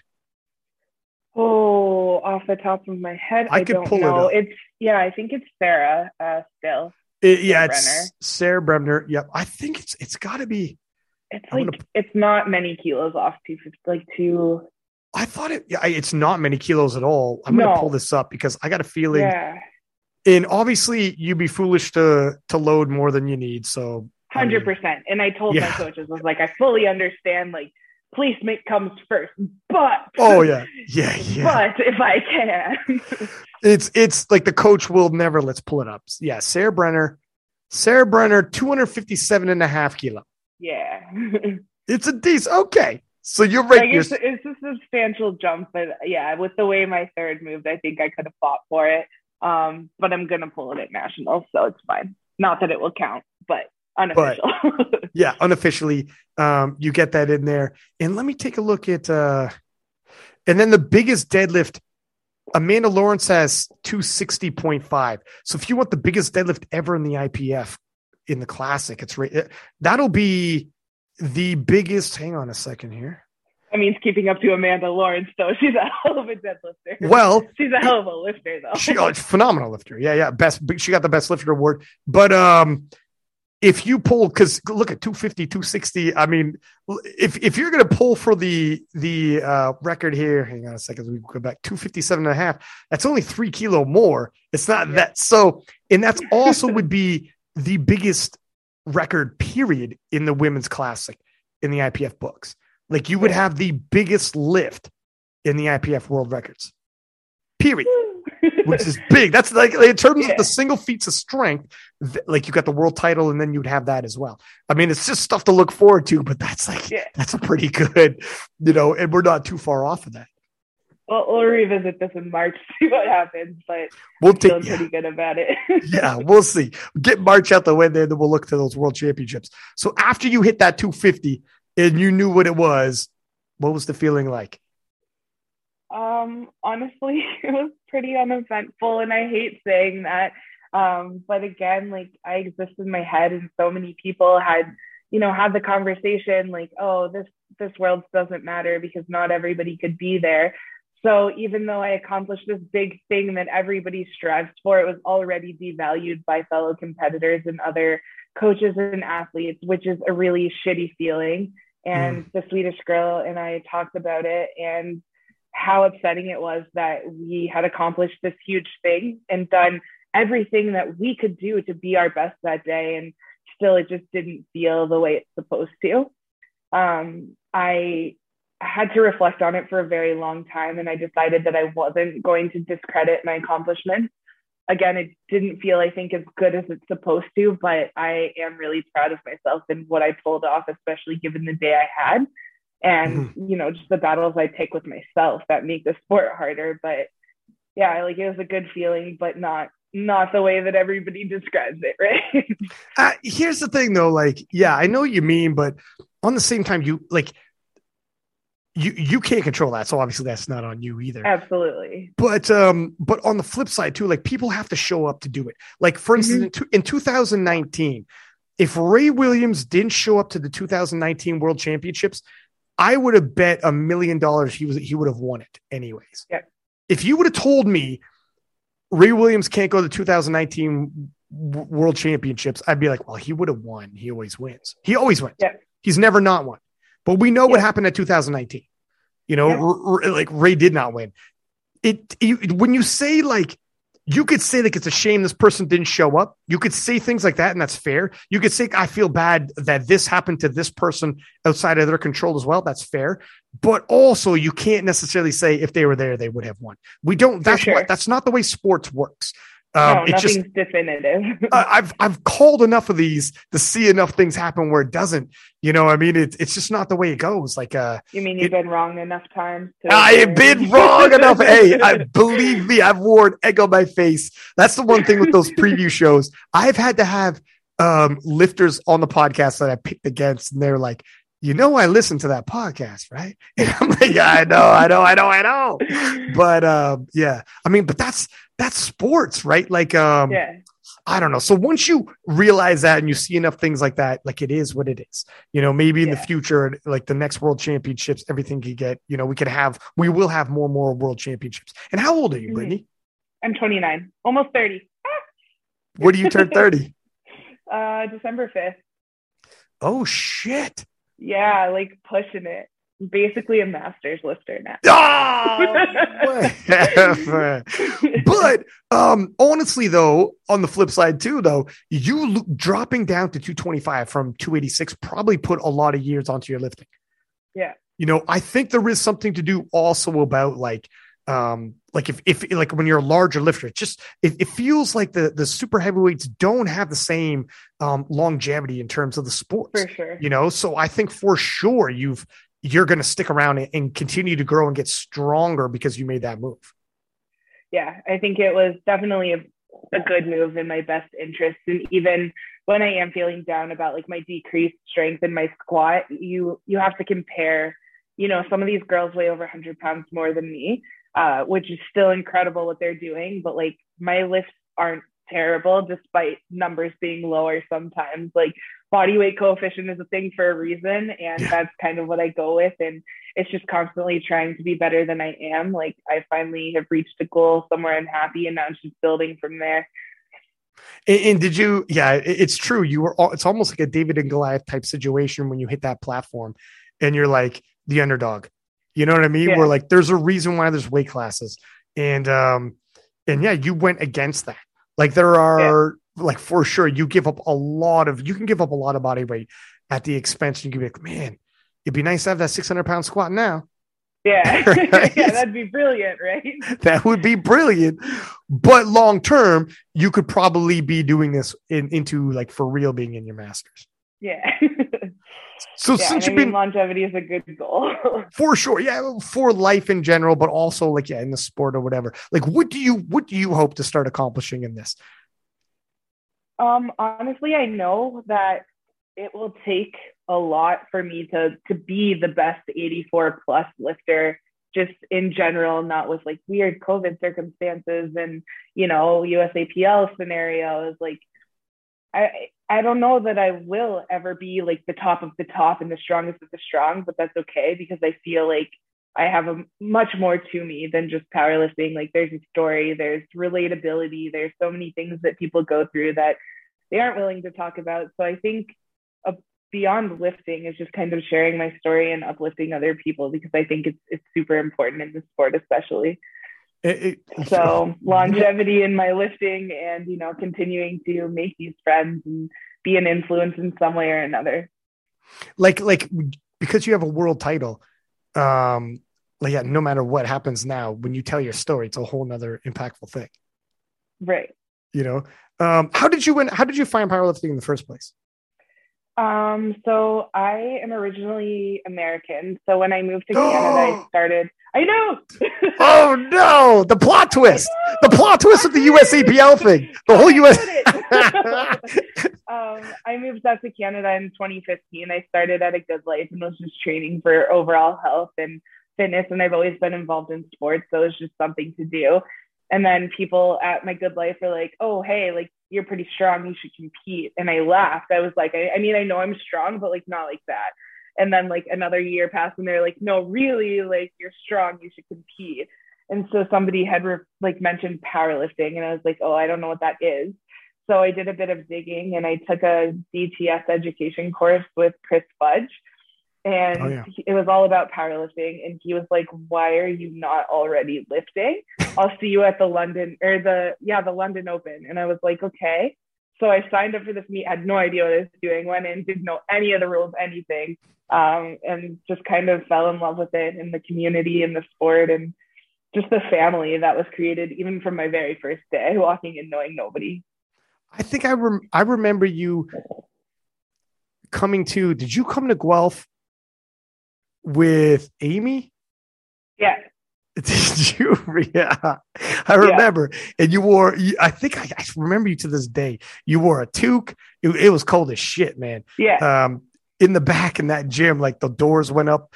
In the summertime, it's beautiful, but in the wintertime, it was cold as shit. But it was like, yeah, it was like a garage. Oh man. my god, you were there. That's hilarious. Because yeah, we had a bunch of people that were there and training in this facility, and Amy's like, oh well, that's blah blah blah, and like name dropping. I'm like, I don't know who any of these people are, because she's like, oh, that's Brian and that's Chris Aviato, and I was like, who the hell are these people? Like totally clueless. And when I first started powerlifting, I was so so uncertain of myself and so shy that I didn't talk to anybody for like the first two years I lifted. Like I would get in, do my meet, get out. Like I was so, so apprehensive of talking to anybody or making connections. And people are like, How do you not know so and so? I'm like, I don't know anybody. no shit. I do remember you. Um, yeah, you were shy, but you were definitely friendly. It wasn't like, yeah. you know, um, but I, I totally remember that you were strong and kept That's an eye so on you. Like, ever since, man. It's crazy. You you didn't, yeah, you probably didn't even stop to like know, like, oh shit, that's the same dude. It was totally me the whole time. Clues. No, I have no idea. I just remember, yeah, like people were always super nice, and I'm always nice back. Like I'm not a mean person, but I was like so so shy. I was like, ah, okay, whatever. Hi, like yeah, this is great. Were you? oh, wait, did you ask me? Were you the one that asked me if I was going to Worlds? And I was like, I haven't even gone to Nationals yet. Maybe. or something. Maybe. Look, and I'm always scouting. For you, Worlds? like, no. I'm always scouting. I probably wanted to get the down low on what's going on here. Yeah, you're like, I'm going to swoop up on this one. I'm, a, I'm swooping in. Let me get, Leah exactly. Yeah. Um, so yeah, like previously to powerlifting, how were you? Did you like, was this, this totally out of your element? To dive into a sport like this? Like, how were you? No, like again, I've always been into sports and like I had done some basic strength training, you know, like in softball and basketball, whatever. Like I've always been super, super involved in sports. Um, it wasn't like totally crazy. And I was working out at the gym, you know, just like pretending I knew what I was doing with my lifts and just working out for general fitness. So it wasn't totally crazy, but I looking back now, like it feels totally crazy.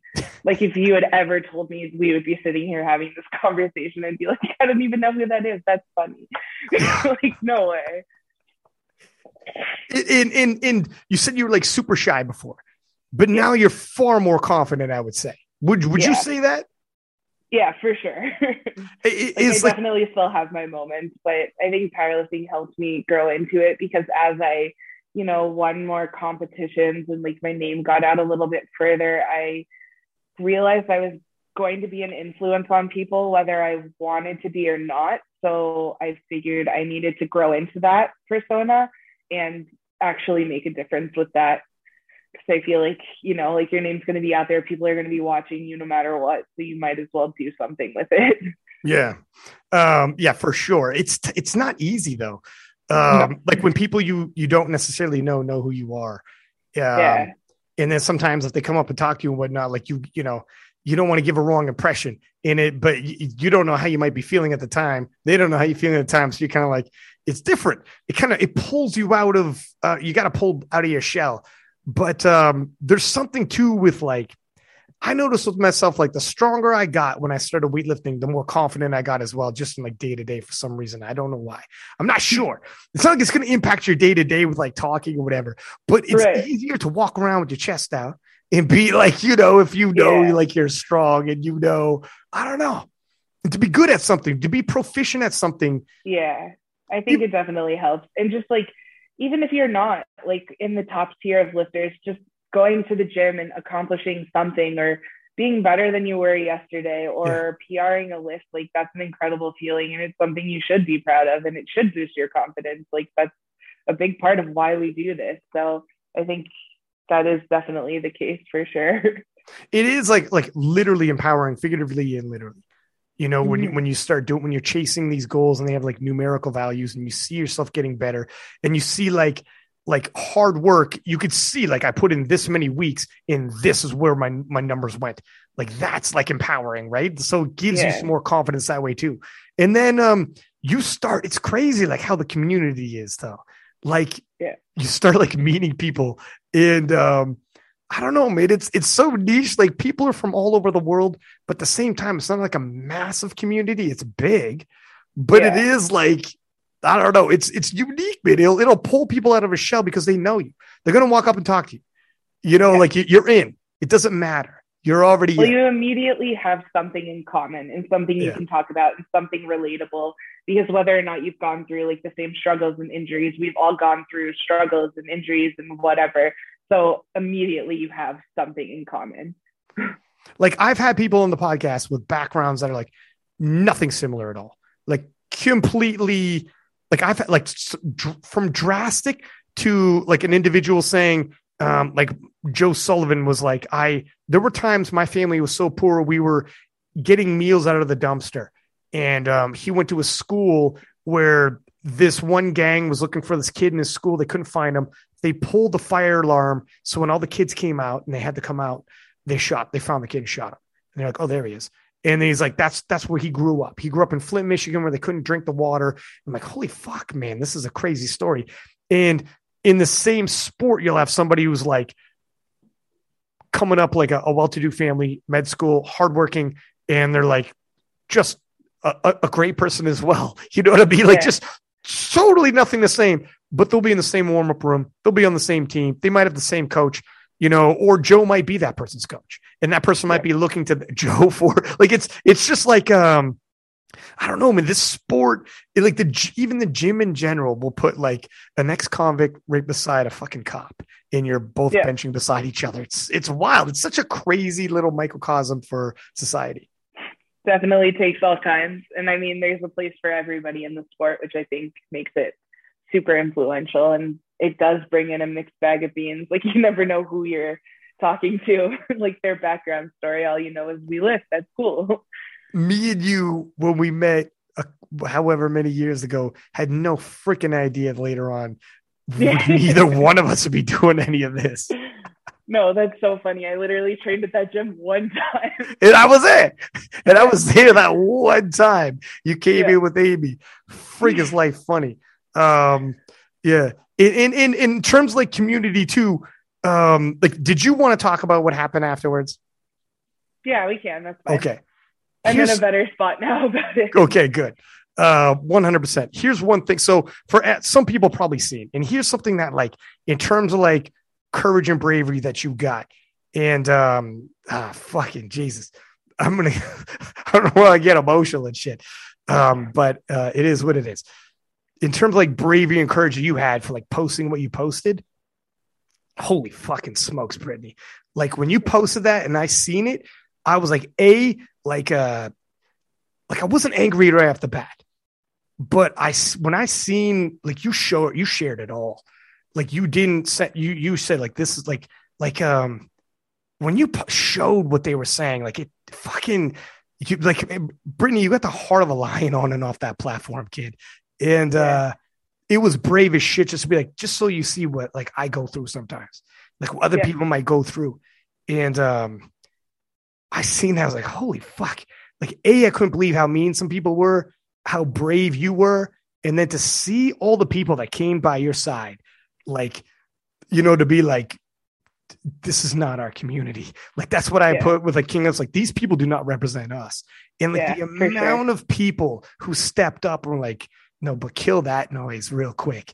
Like, you know what I mean? Like you are literally a beautiful person. Like you're a fucking one of my yeah. favorite people to talk to. Like it's crazy that like uh some of the shit. Like I'm I, I guess for people listening, they might not entirely know what I'm talking about right now. But um frig man, that's a tough thing. That was a tough yeah. thing for me to grasp right there. Yeah, it was uh, definitely interesting.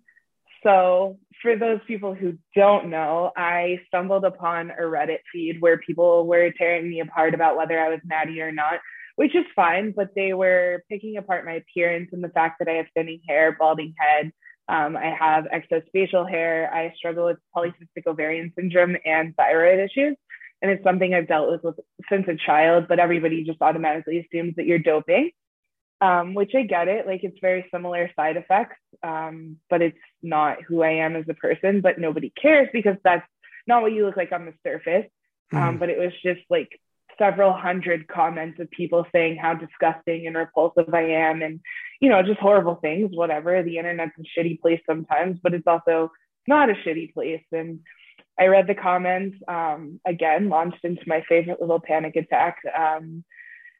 Spent a good hour on the phone sobbing to my friend, popped some Xanax. Like I couldn't even stand up. I was so distraught. Um, went to sleep. And then in the morning, I was like, how do we deal with this? Where do we go from here?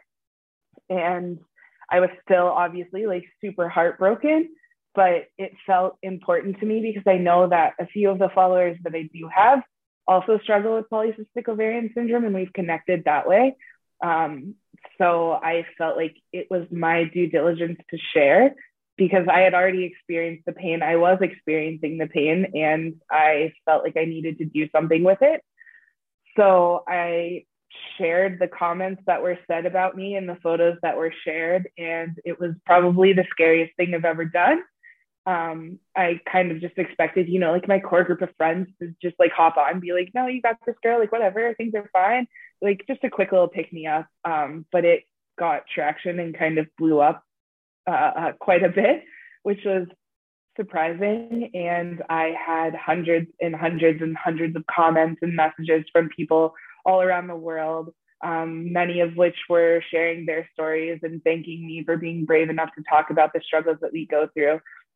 Because beyond dealing with like the PCOS and the thyroid problems, um, along with that, uh, mental health struggles come into play uh, often with those two diseases. So it's something I've struggled with forever. And honestly, like my first thought after reading the comments is like, I am not worthy of living. Like, I don't deserve to exist. I should kill myself. Um, so immediately I fall back to my support system, which I'm so lucky to have.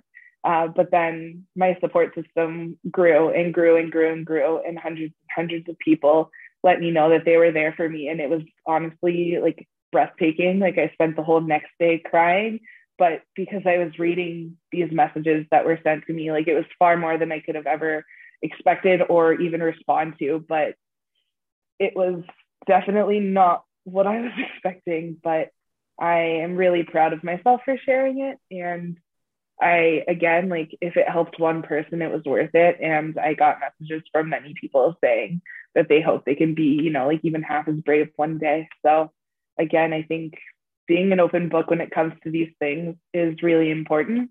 Uh, even when it's not easy to talk about, I think it's something that needs to be talked about. Fucking yeah, to say the least, I can't emphasize enough. Like, like you are far. Look at all right. This is this is this is like the the weird thing when it comes to people. Like, I can step in front of like a thousand people and give like a public like a speech and and do like I've done things like that on like television and stuff or or whatever. And there's like a TV project that that you'll find out about in March anyways.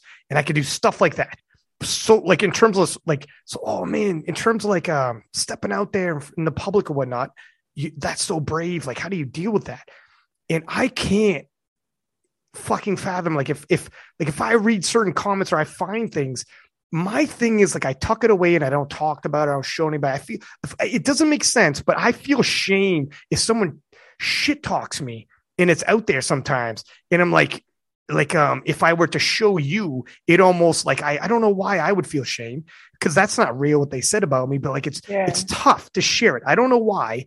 And then um so when you share that and it was like I could I couldn't fucking imagine how much strength it would take to like sift through hundreds of these fucking comments and then be like, I gotta, I like, I, I'm not gonna hide from this. Like, I'm not gonna pretend this didn't Yeah. happen.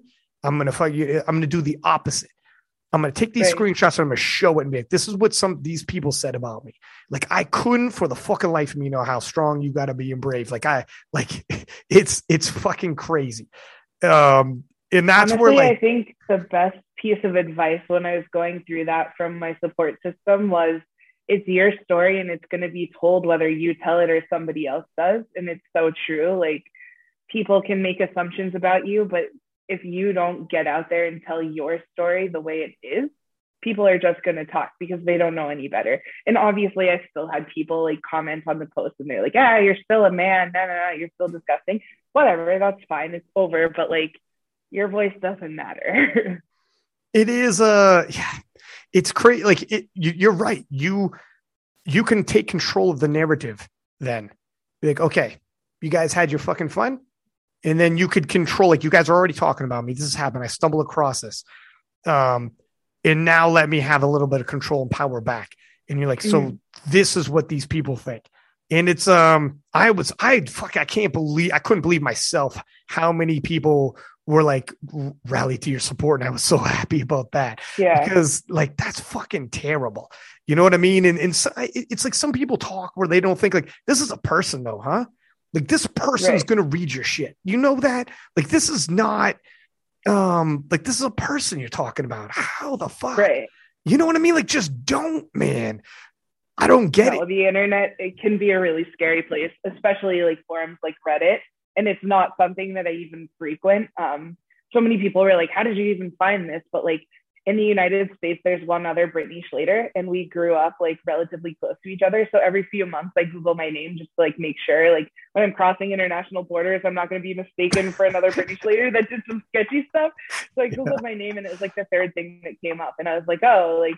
misery loves company. I'm already in a bad headspace. Let's read this shit, even though I know better. And like, it doesn't matter to me, but like, it's done. But yeah, it's not something that, you know, that you stumble across on, uh, on purpose. But no well even if you even if you like like fuck man how do you not check out some things you just won the world title it could be something positive for all you know like it's yeah. like well, like it is what it is it's the internet, Ryan. Come on.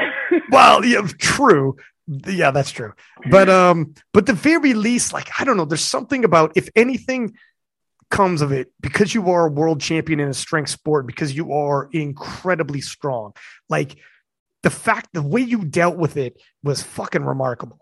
And the way you could come onto a podcast and talk about it and everything like like I, i'm telling you man you got character like crazy. Like uh, like i Yeah. can't even fucking fathom brittany. And um you know it's it's this is like the good that you like an athlete can do when they like like you totally stepped up and showed the heart of a lion. And i know there are going to be people like i know how many people listen to this and it's it's a worldwide spread. And how many people like they, it doesn't have to be the exact same. Everybody goes through some shit. And what you described about being like low and vulnerable and being like um feeling shamed and being like fucking you know for you to handle it like you did and then come out the other side um yeah. fucking inspirational, man. Like it hit me hard, man. It hit me harder than I would have expected. You know, like some of that stuff, and then the way you handled it made me be like, "Fuck, man, I gotta level up, man." Like, you know, Yeah. you're built of some stern stuff. You know, for you, for you to have gone through that. I mean, I've been through enough shit in my day. And like, honestly, life is what you make of it. So you have to do something productive with it. Like, being a, a, a lifter and like having a name and like people knowing who you are, I feel like it's pointless unless you do something positive and give back to the world in some way with it. And the saying earlier, like I might not ever be the best powerlifter, even the best 84 powerlifter in the entire world, whatever, it doesn't matter. Um, I'm still gonna do whatever I can within my reach to make our sport and the world in general a little bit better. But that's what a champion's supposed to do, right? Right. Like you would hope like a champion could do some shit like that. Like when you talk Yeah. about certain people, like you would hope, like you know, when they talk about you, it's going to be like the heart of a champion. You know, like yeah. she's definitely giving back more than she's taken away, and that can't be said for, sure. for like everybody out there. Some people are going to disappoint you when you meet them in all sports, um, in all walks of life. Whereas, like, right. you know, this is big, um, and to an extent, like, um, like moving forward, it's almost like, man, what what, what is anybody going to say about me now? You yeah. can't say nothing I haven't seen, I haven't read. Like I'm fucking bulletproof sure. at this. I'm, you know, I'm bulletproof, man. and like I had mentioned it in my post, like I knew it was gonna happen one day. Uh, I just wasn't ready for it. Like I knew, like physically, yeah, I probably do look like I've taken steroids in my life. I wouldn't even know where to buy the shit, but like I knew it was coming. But it's always I'll deal with it when it does. But you never prepare for it, right? And yeah. like I have the problem of having a very soft heart, and I like to think that you know most people are good, and I think this proved that they are. But uh, I'm definitely a delicate daisy, despite not looking the part. You look at uh, like you you've handled it better than than most could have. And here's the flip side of it. So there's a yin and the yang for, for the dark side of it. The fucking bright side when the community rallied behind you was mm-hmm. was like crazy. You know, like in terms like how many people had your back like if you yeah. sometimes you wonder like how many people for real got my back.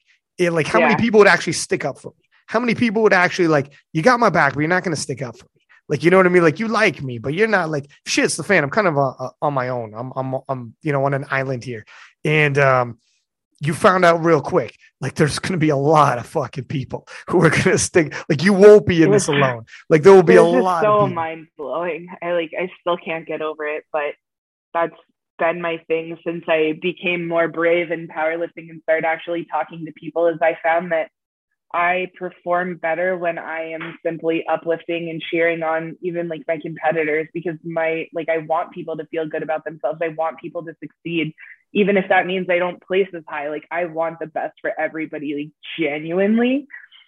So hmm. yeah. I don't know. I've I've found that that helps, and it was just crazy how many people in those comments were like, "Oh, you've always supported me. Like, I don't know if you remember, I met you this one time and you said this, and like, that's the mark I want to leave on the world. Like, even if it's small, like just that one person make their life a little better. Yeah. To be when you needed, when you needed somebody and they came through to you to have done that for other people. Yeah. Is big. Like when you like need you some... literally never know. You never know what people are going through, right? Exactly.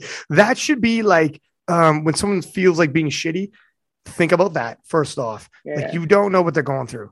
They could be like just hanging in there, and then they find mm-hmm. some shitty comments. And then on the flip side, if you if you think about doing something good, reaching out, but you don't because you're thinking like I might be awkward. I don't know them that well. Maybe I don't shoot that yeah. message. Maybe I don't. Just shoot the fucking message. Whatever. Shoot the maybe, message. Always shoot the message. Shoot the message. Be like, hey, I seen you do this. That was amazing. You know, or whatever. Just give them their flowers let them know. Like literally, worst case, they're like, ah, that Ryan guy, he's a little weird. Whatever. yeah, Move exactly. on with your life. Who cares? And that's fact, though. that, would be accurate, though. But yeah. we know, we know. yeah, but um, uh, yeah, it, it's it's you know your life could have went a million different ways. You could have just ended up in an office job and not have put yourself out there. And it's it's it, when you said you knew you were putting yourself out there with your pursuit and eventually this conversation was going to happen it's almost like like you know i'm glad you chose like powerlifting and you got to like experience all this and didn't shy because of like the threat of of, of this conversation you didn't lean yeah. away from you know like it takes courage to be like you know like i'm not i'm not i'm i'm not avoiding you know what i mean yeah. like lean into it takes away the power of like fuck it, it. fuck it because uh, I've had this conversation a million times now with so many girls and women that have messaged me saying that they struggle with similar things and they won't even post a picture of themselves online because they're so afraid of the hate and the backlash that they'll receive. And like, this is the world we've come to live in. But I'm so much for just facing it head on, taking a stand, and making sure you have a damn good support system to pick yeah. up the pieces. Yeah, yeah, yeah. Fair. Um, but yeah, I think it like for sure means a lot to a lot of people in the fact that you've the path you chose to like you lean into it and you don't shy away and you don't avoid um, just period in your pursuits. And then when when the shit hits the fan, the exact same mentality. And and this isn't yeah. to say like like it was crazy uber hard in the background. It, it could only be. I could never imagine. I'm not joking when I say this. Like you are way stronger than I am a person, and I don't care. Like you might be like, man, but I have panic attacks and I whatever. I fucking haven't dealt with like, you know, like you were just everything, just the way you carried yourself and shit. I couldn't, yeah. I couldn't, man. And um, the way you like you stepped up, and uh, it means something. So definitely proud as like, you know, Canadian fam, you winning the title and handing yourself like that. But even like on the sporting level and as a human level, you know, you've lived up. And um, like, do you think about in the future, you know, like, do you want to do things where you start like speaking to people or do you, or is it like, look, at this is kind of new. All of this is kind of new. Yeah, I mean, it's definitely all new. Um, until that all blew up and hit the fans, I only had like 400 followers and I knew all of them. so it kind of just like flipped overnight. Um, I have no problems having conversations and talking to people about these things. Obviously, I have to put my mental health and my well being first yeah. and only do these things as I'm able to. Um, but I, I don't know, like whatever my impact will be, like it's got to be something, whether that be speaking, whether that be one on one conversations with people. I don't really have any huge plans of like speaking engagements, but definitely not opposed to it. Here's the thing like, like it's it's all like like I said, it's all still new, all of this, but winning a world title and um and this is like this being a part of the story is like makes it more empowering. It makes you more empowering. It makes you like, mm-hmm. you know, it's a uh, it's all part of the story now, even though unforeseen like originally in those two short months. It's like a two month span. All of this yeah. happened, and like you talking about it because you're brave enough now. For sure, you got to deal with your own mental health and like 100 percent understandable. Again, I could not do what you do you know, I couldn't uh, like when I we started talking about this, like I thought for a second, uh, like I 100 percent paused a second, like I'm about to get emotional. so you are whatever, um, but on what whatever happens to come in the future, nothing changes what you've already done. Um, sure. And and the more you talk about it, it, it can only it, it's only good. But uh, yeah, I mean, I know just right now from just this podcast, this is these. I could take this clip, share it, and so many women and men are gonna take take away from it and be like, "Fuck yeah, man!" Because everybody has to deal with some bullshit on social media, online, or face to face or whatever. For um, sure, it is encouraging to say the least. Um, and having and Kimberly, how was Kimberly w- with all this? She's she's quite the tiger to have in your corner as well yeah, no, I've definitely um, become a much better lifter and overall person just being friends with her. She's an excellent role model in lifting in life, and she was exceptionally supportive, checked in with me every day, making sure I was good.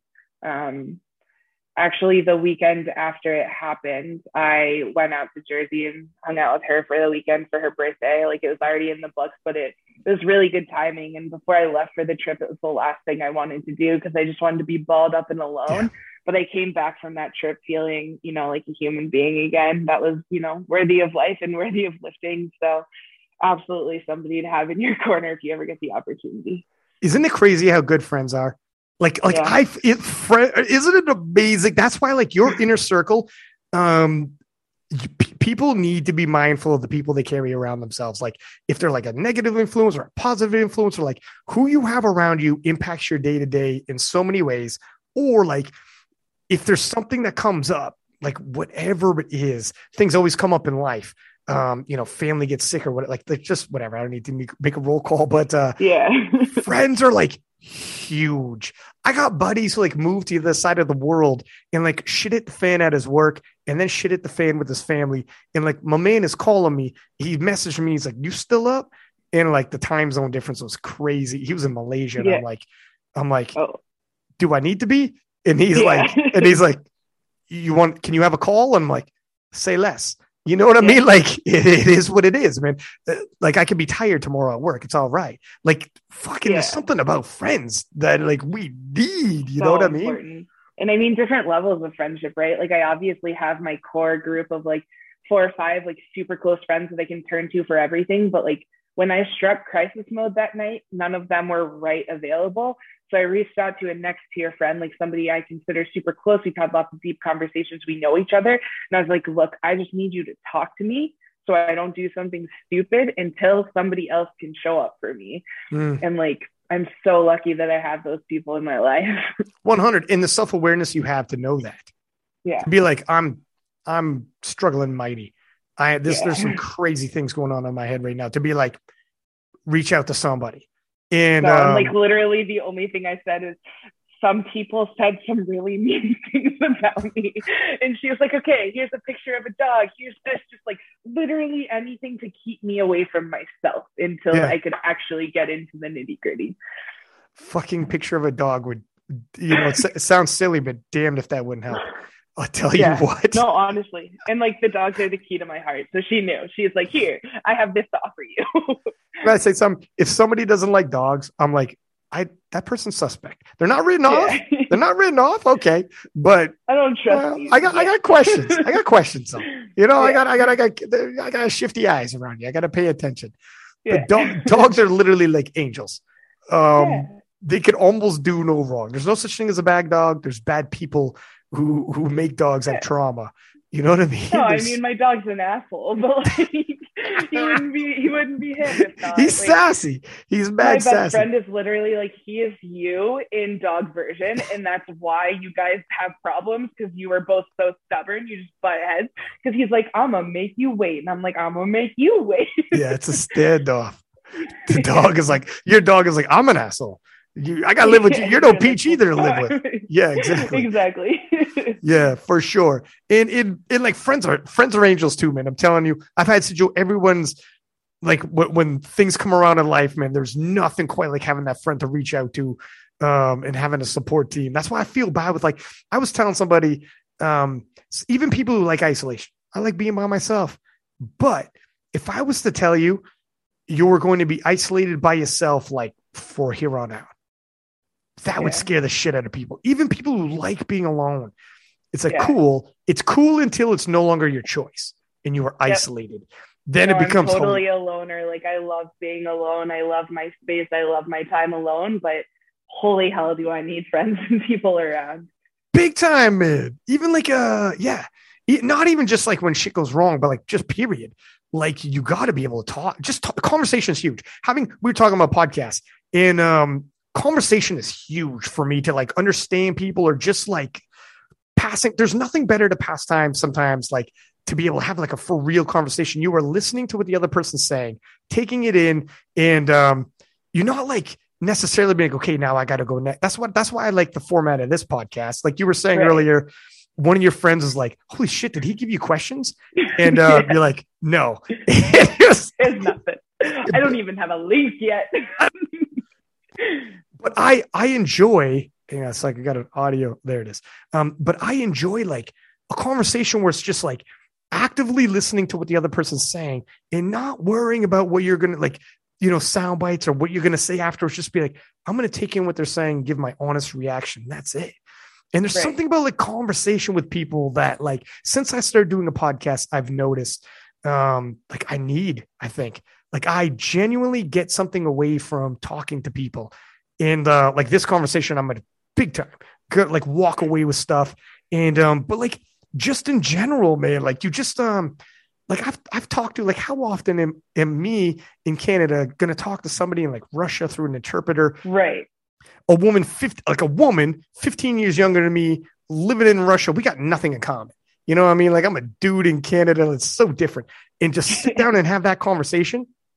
It's like how much am I going to, I don't know. You, you have to take something away from it. I'm blessed to have these things. That's like the blessing of like having, you know, a podcast and having these kind of discussions. And I think some people, when they, they'll, they tag me and they're like, when I listen to the podcast and I listen to you, they, you know, those memes where it's somebody um, like pulled up to a picture of a bunch of people laughing, having a conversation, and they're next to the picture laughing with it. And they're like, that's what I feel like when I listen to your podcast, because it's like a conversation yeah. you're in on, but you're not in on. Casual, yeah, informal conversation. Right. But I think it's so cool what you do because you get all these experiences, you get to live them vicariously, and you you learn so much from everybody from all different walks of life. Like that's got to be so cool.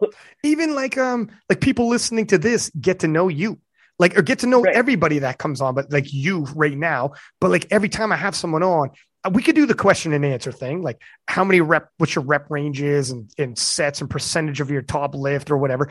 And I'll have some podcasts on where we end up into that. It just happens like that naturally. But next time you're at nationals, next time you're at worlds, anyone who had listened to this podcast is going to actually know you better. Right. And be like, oh shit. Yeah, Brit- I like Brittany. Now they're rooting for you a little differently, huh? Like when they yeah. hear your story and they see you on the platform, like fucking get them, Brit. Like you know what I mean? It's, it's different like, that way. Yeah, get it. right. So, uh, and that's what I enjoy as well is getting to know people on that level. Um, um, let me ask you a couple questions that are like less serious, but a little more like on the personal level. And I asked some yeah. people, what is your favorite music? My favorite music is generally like my punk pop music from the 2000s, uh, my emo kid stuff but I'm a little bit all over the place. It just kind of depends on the day, the mood, what's good, what sounds right. Yeah. Yeah. Like I'm primarily number one is rap music, uh, like yeah. a hip hop kid, but at the on the flip side, I get what's that? I said shocking. Yeah. yeah. But on the flip side, um, I could straight up throw on some oldies from 50s, 60s, like everything, man, from the in 70s yeah. or whatever, and just like chill and like that's a good one for me too. Like I like a like a good stretch. Not oh yeah, like, after after all my like madness that happened with the Reddit thing, all I could listen to was 70s music because everything else I listened to is so fucking sad. I was like, I can't listen to this right now. So I just put on some 70s bops that my parents used to listen to when I grew up, and I was like, this is fine. 70s is um 70s was different. 70s was grimy. Like you like 70s movies, for instance um, like like if you look at the westerns with Clint Eastwood, the good guys were not good guys like Dirty yeah. Harry and whatnot. Like they, the good guys were bad guys. And um, the original Rocky, spoiler alert, it's my favorite movie. I'll ask you yours in a second, but um, the original Rocky, he, he didn't win. He he lost the big fight. Everything led up to the big fight in the end, and he lost it. But the, the point wasn't winning or losing. He just wanted to show and prove to everybody that he's worth it, and then he could put up a fight, and he deserved to be there and prove his worth. Right. And like he's like it meant uh, and and even after he knew he couldn't win because he's too behind on points, he kept fighting anyways, and he pack it in. And like yeah. that's the heart where you're like you can't win, you're too far behind on points, but you fight anyways, and you keep right. answering that bell. That's hard. And I mean, like that story transitions to everything in life and sports. It's, it's relatable. Right. And that's what the 70s is more about. Was like everything coming out of the 70s is more like a realistic, like it's not all sunshine and roses. And good yeah. guys aren't always good guys, bad guys aren't always bad guys. No one's straight, pure either direction. And it was like more like that. That's what like a lot of stuff coming out of the 70s was uh yeah, it's got that flavor to it. So Rocky's yeah. my favorite. What's your favorite movie? So here's where I get judged. Frozen. I don't watch movies really. Um, I literally could not tell you a favorite movie. I've I don't know, like it's I've never been a movie person or TV. I don't really? watch things unless somebody makes me. yeah. Do you read like books or what's your thing? Yeah, I like books for sure. Music is a huge part of my life. Um, yeah, I was always more of a book person than a TV or movie person. Okay, what's your favorite book? So I would have to say my all-time favorite is like a teenage book, uh, Perks of Being a Wallflower. But literally, I will read a book and I'm like, that's my favorite. And then the next book I read, I'm like, that's my favorite. Like it doesn't yeah. matter unless yeah. it's really terrible. Then I'm like, oh, that was awful. that was shit. That was shit though. Um, do you read like fiction or autobiographies? Um, a little bit of both. It just kind of depends. Fiction generally is my preference, but if it's a good autobiography or even a biography, I'll read it. Um, but it has to be something that I can connect with in some way, shape, or form, right? Yeah, I so my favorite one. Okay, let me say one of my favorite books of all time. Do you know who Andre Agassi is? No. He's a tennis player who was big in the 90s, early 2000s. And I'm not in tennis okay. at all. I'm not into tennis. Yeah. But um, he's got a book called Open and obviously like tennis like the us open like they, they a lot mm-hmm. of the terms called open but in the book he he comes open and so it's like a double meaning really good and his book is fucking phenomenal from like a troubled yeah. childhood an abused childhood to like him he always hated tennis but he was so became so good at it and um like i'm not i'm not, I'm not going to do this justice but he was like his life, like his career spanning like close to 20 years, and that never happens in, in tennis. It's a yeah. young person's game. and um, it's such a good, inspiring, like hit you where you need to hit book. And the way he Yeah. tops it off at the end, um, yeah, it's fucking dope. Like if you get a good book that, like, it's Yeah. a re- that's the one thing about if it's a real person and you know they actually lived it, and um, Mhm. you, it hits you. And there's some things that's going to be relatable, some things not, but it's still like really good. Um, so I- that's, sure. that's a book off the top of my head. Okay. Um, What about uh, what's your favorite? What's your favorite food? My favorite food, um, probably Mexican food, like tacos. Oh, What about you? you know what, man? I'm not big on tacos. Get I like. You know what? You want to hear something crazy that's been happening with me? So? I um forever, like for a long time, a burger, fries, like that's big. You know, like if you get a good burger, a real burger. in Instagram, like you know, I love all those dog videos and shit, and I'm always like reposting like on my personal account. Um, I because of the algorithm, Instagram like feeds me dog videos. Fine, that's good. Uh, like it brightens my day. It's good. And then every now and then it feeds me like interactions with a dog and cows, and like like they're like playing with cows and shit. And I'm like, oh no. oh, they they look adorable. Brittany, I saw like a dog play like a dog like a cow was creeping up on the dog, like like. Like like to get the drop on this dog and surprise it, and the dog was like, "Oh, what the fuck?" and turned around the cow, and the cow like ran away and was playing, and I'm like, "Fuck, it's it's like a dog," and I'm like, well, there goes burger. there, there it is. I was like, shit. And then, um, and then same thing with like, like there's a couple of them like that. Like, so I can't. So now I'm not. I don't know how long this will last. I'm not eating cow. I'm not eating lamb. I'm like I'm eating chickens because I heard they they will like literally pluck each other's eyes out, and they're like small dinosaurs. Like they will, if they were six feet tall, they would kill you. So. I'll eat it, and if that's not the truth, don't tell me otherwise, because I need to be able to eat chicken. So let me believe this. Let me believe this in fish because I think fish are, are kind of dumb. Now I'm not talking dolphins, but I mean like the little dumb fish. Yeah. You don't eat dolphin? That's like what got me to the world champion. you say that you're like you're like bad timing, but that's what got me Yeah, here. but, uh, that's You want that's to be a champion, you got to do it. you want to be a champion. You got to eat a fucking dolphin. Imagine that. How bad do you? How do you just one? Don't get greedy. One one a month will do you. But you can go. It's got to be their fucking heart because you take their. Uh, but anyways, but yeah, um, yeah, man. So this is so now that changed everything on me. So now I'm like, I don't know, man. I guess like sushi is pretty damn good. I'm a fucking foodie though. I could smash Yeah. food like it's nobody's business. I Better gotta watch out. You'll be king of the list vegetarian. Oh, hey, I'm gonna lose a lot of followers if that happens. But uh, but anyways, listen. Thank you for coming on. We're getting close. I told you I'd get you out of here before nine. We are Yeah. we are mad close because you you got an early you got an early time. You you check in at nine o'clock. You shut it down, read a book, relax. I do. It, it Nine is what it o'clock's is. Kind of like my disconnect from everything, wind down, calm down. Do you do social media or do you like not bring your phone into the into the bed with you at all either? no, I do. I'm terrible about it, but like. I, I give myself like a certain amount of time and I'm like, all right, I'm putting it down. But you just gotta wire that with your friends on the gram, you know? Yeah, this is it. like my friend will always hang up. She's like, all right, talk to you later. See you on the gram. I- I- Okay. I'm I'm noticing like I'm trying not to bring my phone like before you go to sleep.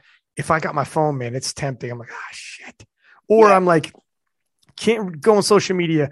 I'll read an article or read something, but I can't go on social media because that is like it's something about scrolling and keep going. It's Or- a rabbit hole. Or talk like, to all right, I'll put it down at 11, and then it's 11.05, and you're like, guess I'll put it down at 11. Or like you just talk to people and you're like, I can't like I, I'm gonna get in a conversation or something or Yeah. whatever. Someone sees you online, you're like, hey, you're like, ah. you know what? yeah, I- I you're like, oh shit, I'm trying to wind down here. Gotta but- go. Yeah. Yeah, exactly. It is what it is. Um, but anyways, listen, thank you for your time. I, I appreciate you coming on. Uh, you were an excellent speaker. So I know you. This is the first podcast you've done, and um, I'm I'm guessing people are going to hear this and probably ask you on podcasts or whatnot after this comes out. But you know, somebody told me one time when I was nervous as fuck, and I was like early on doing do a podcast. One of my friends said, "Trust yourself because you can. You're good. You can talk. Yeah. Just trust yourself. You'll be all right." If I'm going to give you any advice, Brittany, trust yourself. You're a good talker. You you actually are Thank like you. you're funny. you're you're easy to talk to, and it's not hard. Um, there's sometimes I've had people on where it's difficult. They're shy, they're whatever, and you say For you're sure. shy, but like you you talk easy. Like this was easy. We crushed And I two mean, hours. that's the thing. easy. I like forgot about it, and then at five thirty, I was like, "Shit, that's tonight. I should cancel." yeah, see, that's the because thing. I got super nervous, but I was Yeah. we're literally talking about me. I can talk about me. I know me. It's Yeah. fine, but I don't know. Fake it till you make it, right? That's it. And sometimes it is uh, kind of like you've been doing. Just show up and see what happens. Yeah. You get nervous, whatever the fuck. Um, you know, just show up, see whatever the hell happens. And uh, and and when you find out afterwards, like, man, that was that was easy. I can talk. I am a good at conversation. Like you are actually, you. you were good at conversation. Uh, so you Thank should do more podcasts. Like it is easy. Yeah. So, Yeah. anyways, and on that note, I'll let you go. Good luck training. Um, would you. love to have you back again, obviously, and uh, Yeah. hopefully we see you at the World Championships. Um, we got a little time till then, so we'll keep in touch in the DMs. And uh, thanks for coming on. Sounds good. Thanks, Ryan. See you.